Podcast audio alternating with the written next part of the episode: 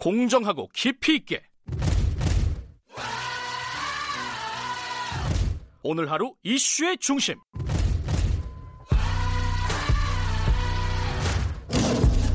김경래의 최강 시사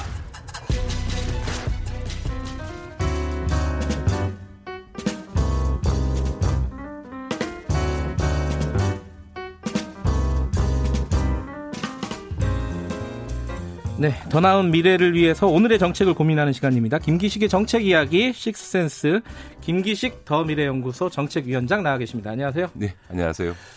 지난주에 코로나19에 대한 어떤 교육 대안으로 9월 학기제도 한 번쯤은 검토해 볼 수 있다. 네, 네. 코로나19가 더 장기화 네, 네. 된다면은 그런 말씀 해주셔가지고 이게 논의가 많이 됐어요 사회적으로 네, 네, 그죠.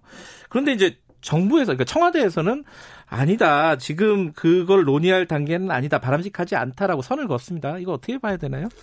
예, 교육부 차원에서는 지금 일단 개학 준비를 하는 게 굉장히 중요하고 그렇죠. 또 이제 예. 9월 신학기제 검토한다 그러면 현장에 동료가 있을 수 있으니까 음. 어, 교육부로서는 어쨌든 어, 예정했던 4월 6일 날 개학을 위해서 최대한 준비하겠다 이런 판단은 전 존중하고 아마 대통령께서도 그런 교육부의 우려를 어, 수용하셔서 네. 이제 그걸에 대해서 이제 어, 개학 연기와 연기하는 것은 바람직하지 않다라고 말씀을 하신 거라고 생각하고요. 네.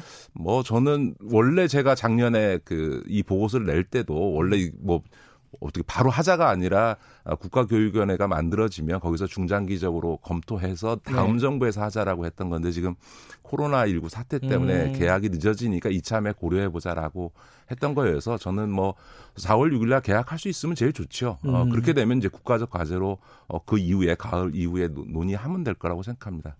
근데 지금 4월 6일 계약도 어, 약간 불투명하다는 얘기들이 많아요. 그냥 코로나 이게 어떤 식으로 전개가 될지 아주 뭐 100% 정확하게 예측이 안 되는 상황이니까요. 그래서 뭐 온라인도 한번 검토해 보고 있는 것 같기도 하고 이거 어, 좀 우려의 목소리가 있습니다. 네, 지금. 그러니까 저는 이 문제에 대한 판단 기준은 대구라고 생각합니다. 왜냐하면 대구. 다른 오. 지역 다 괜찮아도 대구가 상황이 간단치 않으면 대구 지역 학생들만 다 유급시키면서 계약할 수는 없지 않습니까? 음. 결국은 어, 다른 지역에서의 판단보다는 대구 지역 판단을 기준으로 해야 되겠다라고 생각이 음. 들고요. 네. 지금 교육부에서도 계약할 경우를 대비해서 여러 가지 지침과 준비를 하고 있습니다. 뭐 식사 학교 맞아요. 급식 예. 같은 경우도 이제 뭐 거리두기도 하고 그 교실에서 먹게 하고 네네. 네. 뭐 서로 마주보고 몸타게 하고 한다고 하는데 뭐좀 그 그렇습니다만 저는 이런 교육부의 방역 지침이라고 하는 게 특히 초등학교 3학년 이상부터 중학생들까지 과연 지켜질까? 식사 음. 시간이나 수업 시간에는 지켜질지 몰라도 쉬는 시간에 애들이 몸부딪히면서 이렇게 그럼요. 노는 걸 막을 수 있느냐? 뭐 네. 예전에 한때 눈병 돌 때 애들이 저 서로 눈 만지지 말고 조심해라 그랬더니 오히려 자기 눈 비벼서 딴 애들 눈 만지면서 그 했던 이런 애들끼리는 그런 장난을 하는 그래요, 거거든요. 그러니까 맞아요. 그러니까 과연 이제 교육 현장에서 지금 교육부가 준비하고 있는 방역 지침이 지켜질 수 있느냐 음. 애들이란 특성에서 보면. 네. 근데 만약 계약했다가 만약 감염자가 발생하거나 네. 혹은 학교가 오히려 집단 감염에 진원지가 되거나 하는 일이 발생하게 될 경우에 음. 이걸 또한 감당할 수 있느냐라고 하는 점에서는 저는 그 부분은 정말 이 감염 전문가들에 의한 차원에서의 전문가적 판단에 맡겨야 된다. 정치적 판단하면 안 음. 된다. 4월 6일 날 개항 여부는 저는 그렇게 음. 봅니다. 진행 상황을 봐서 아직 어, 판단의 여지를 좀 둬야 된다는 말씀이시네요, 결국은. 그렇죠. 그렇게 해서 음. 만약에 계약을 하면 문제가 그 9월 학기제 부분은 국가적으로 논의하면 되고요. 근데 네. 만약에 전문가들이 감염병 전문가들이 지금 위험하다라고 판단해서 만약에 계약이 연기되게 네. 되면 그러면 당장 입시를 정상적으로 할 수가 없거든요. 그렇죠. 고3에게 있어서 수시 비중이 지금 50%가 넘는데 수시에서 제일 중요한 게 고등학교 3학년 1학기 성적이거든요. 네. 근데 그, 그 지금 고등학교 3학년 1학기가 지금 거의 지금 음. 엉망이 되고 있는 거 아닙니까? 그렇죠. 이런 상황에서는 만약 어, 계약이 4월 이후로 연기되는 상황이 되면 어 여러 가지 지금 이제 계약 프로그램뿐만 아니라 여러 가지 비상 플랜을 갖고 있어야 되고 그 비상 플랜 중에 하나로는 9월 학기제를 여전히 내부적으로는 검토하고 있어야 된다 이렇게 음, 봅니다. 저는 근데 놀랬던 게 이 코로나 19와는 좀 다른 얘기지만은 9월 학기제에 대한 찬성 여론이 더 높다는 게 전 처음 알았어요. 네, 네, 네. 저도 어. 뭐 페북에도 글도 올리고 네. 방송이나 뉴스 나간 거에 댓글을 저는 댓글 잘 안 보는데 한번 이거는 반응이 어떤가 싶어서 네. 봤는데 의외로 대부분 다 찬성하시더라고요. 어, 저도 놀랐어요. 네, 네, 네. 한번 뭐 진지하게 논의해 볼 필요는 있겠다. 네, 코로나 19와 연계되든 연계되지 않든.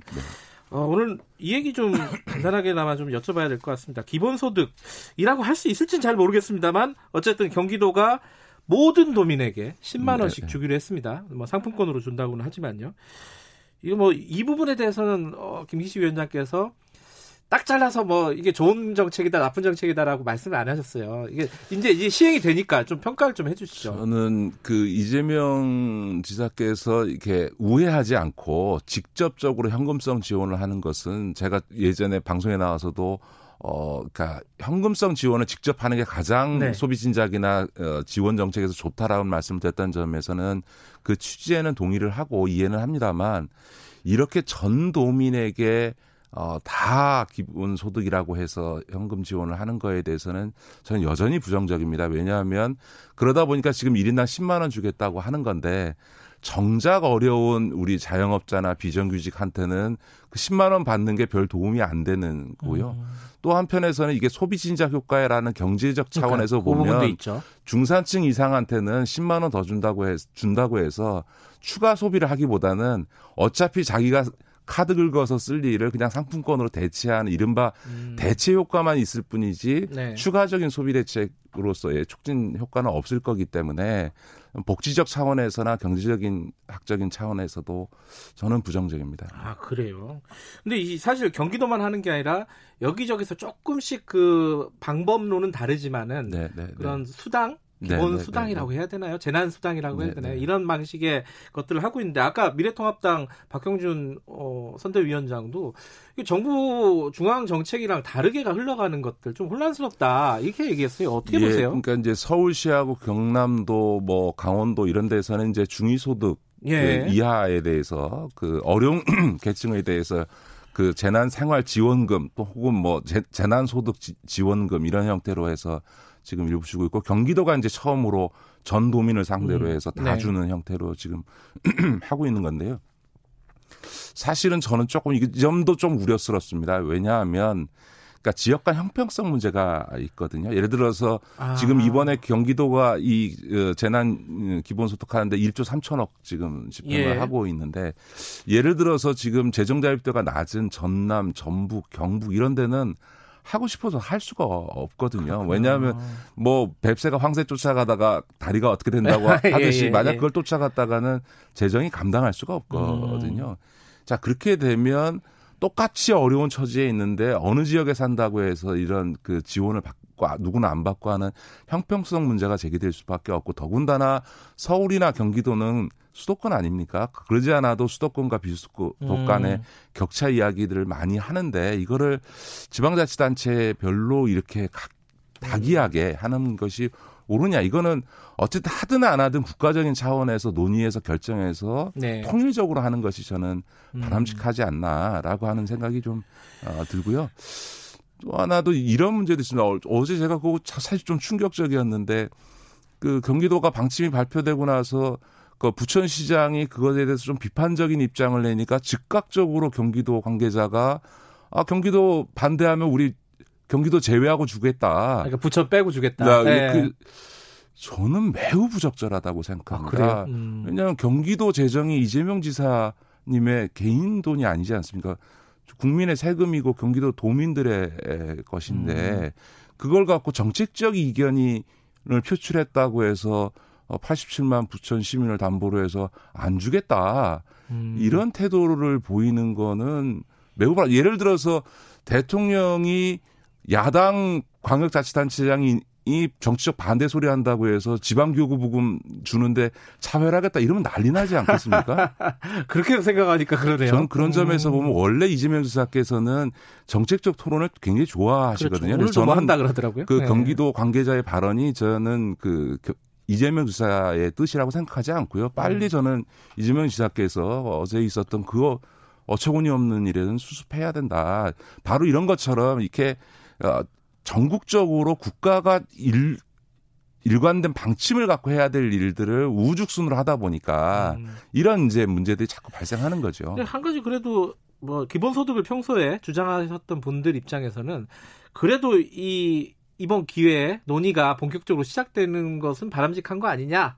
뭐 긍정적인 거 아니냐 어떻게 보세요? 전제를 하면 지금 뭐 이재명 지사께서 하시는 것조차도 기본소득이라고 하는 것은 개념상 아. 맞지 않습니다. 기본소득을 네. 이렇게 일회성으로 어, 주는 걸 갖고 기본소득이라 할 수는 없고요. 네. 기본소득이라는 거는 모두에게 정기적으로 그다음에 노동 연계하지 않고 줘야만 이게 이제 그 음. 기본소득인데 기본소득 개념상 맞지 않은 걸 기본소득이라고 하면서 논의하니까 조금 어, 어려운 점이 있고요. 그 논의가 좀 혼란스러워지는 측면이 있습니다. 또 음. 하나는 마치 기본소득이 진보적인 것처럼 그 음. 이야기하는 것도 조금 저는 부적절하다고 생각합니다. 음. 왜냐하면 가장 유명한 핀란드 기본소득 실험을 한 것도 사실은 좌파 정당이 집권하다 우파 정당이 집권한 뒤에 음. 한 실험이거든요. 그러니까 오히려 기본소득에 대해서는 유럽의 3인당이나 어, 노동조합에서는 반대합니다. 왜냐하면 기본소득을 하게 되면 알겠습니다. 이, 이게 오히려 어, 이 저임금을 구조화시킨다라고 음. 하는 거 우리나라에서도 지금 차라리 최저임금 없애고 복지 축소해서 기본소득 하자는 소리가 예, 나오는 할 거죠. 할 말씀 많으신 것 같은데 오늘 시간 좀 짧네요. 여기까지 하겠습니다. 네, 고맙습니다. 고맙습니다. 김기식 위원장이었고 2부 여기까지고요. 잠시 후 3부에서 다시 돌아오겠습니다.